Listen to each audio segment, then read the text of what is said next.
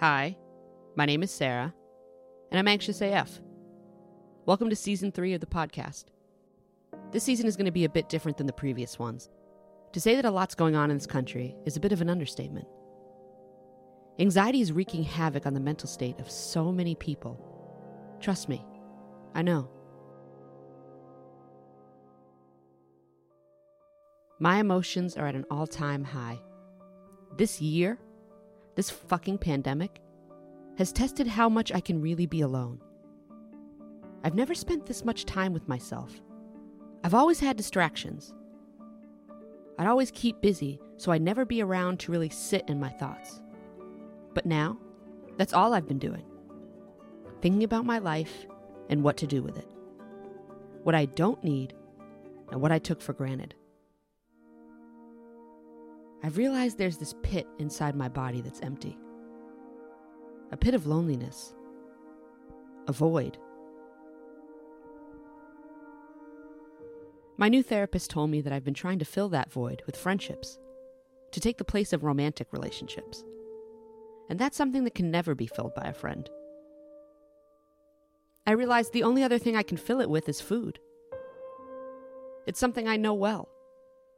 That comfort, that short term high, my vice. One day I opened my freezer and I stared at the Cold Stone Creamery pint, the one that I ordered with my emotions the night before. And I thought, huh, I don't think I want this, and threw it out. Right after I did that, there was a split second where I wanted to dig it out of the garbage. Because what a waste of money and good ice cream. But then I thought, you don't need it, and moved on with my day. And those kinds of things kept happening. I'd go to the supermarket and head towards the bakery section or the ice cream aisle and immediately stop myself. I'd think, you know what? I could go for some apples.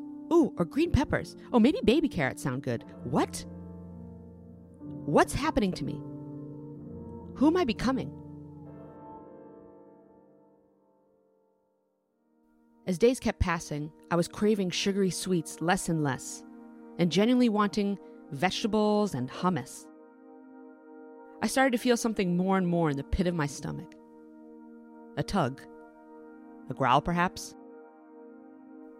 Is this hunger? Is this what that feels like?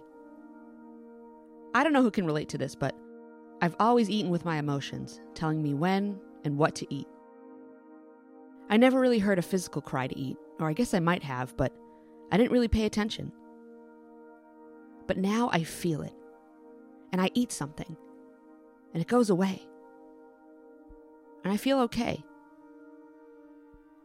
I don't feel this urge to go to the cookie shop down the street, or the ice cream shop nearby, or the bakery across town. I just eat the food in my house when my body tells me it needs food. That's insane to me. But here comes that emptiness feeling the void. I used to fill it with friendships. But now winter is upon us, and seeing people isn't really going to be a thing again. And food really isn't doing it for me emotionally anymore. So, what's left? What can make me feel whole? My therapist raised this question Do you have to fill it? Can it just be empty? Can't you just sit in the emptiness and figure out what it is? Rather than cover it up. I spent so much time during the lockdown feeling sad, feeling lonely, wanting someone to share my days with so I wouldn't have to spend every waking moment alone, wishing for something I didn't have. But what I do have is myself. And I don't appreciate that. I'm all that I've got at the end of the day, and I act like it's not good enough but it is. I'm okay.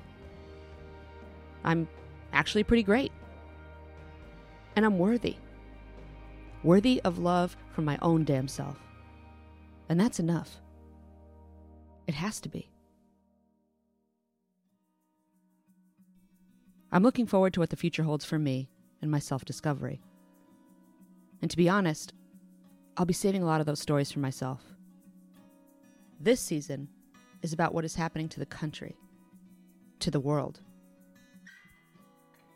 I started this podcast as an outlet for me to tell stories and get some sort of therapeutic experience by sharing stories with others. And it's been amazing and a huge privilege. But with that privilege, I want to use this platform to hear from other people about their anxiety and what they're going through. I'll still be sharing some stories of my own, but most episodes are going to be totally devoted to someone else's story, and I hope you'll stick around to hear them. The season is heavy, much like this year has been on all of us. I've sat down, virtually of course, with folks to talk about what's really made them anxious. Teaching over Zoom, running your own business, relationships, miscarriages, OCD, food addiction, racism, police brutality, Trump. People have been saying since the beginning of this global pandemic that we're all in this together. And that's been true in some ways. But in a lot of ways, it's really not. I hope you can listen to these episodes with an open mind and an open heart. I want this platform to be a space where people can be honest with their emotions, as well as empathize or relate to the experiences of others. If you're interested in sharing your story for a future episode, email us at anxiousafshow at gmail.com. You can also let me know how you're feeling or how these episodes have made you feel. You can reach out to us on Facebook and Instagram at anxiousafshow. Subscribe to the show wherever you get podcasts so you can be notified when new episodes go up. You can stream past episodes on our website, anxiousafshow.com. This episode was edited and mixed by Angelique Ibera. Music by Garrett Rose. You can find his work at garrettrose.com. And I'm your host, the conductor of this anxious train, Sarah Curlin. Thank you so much for listening, and I hope you enjoy season three.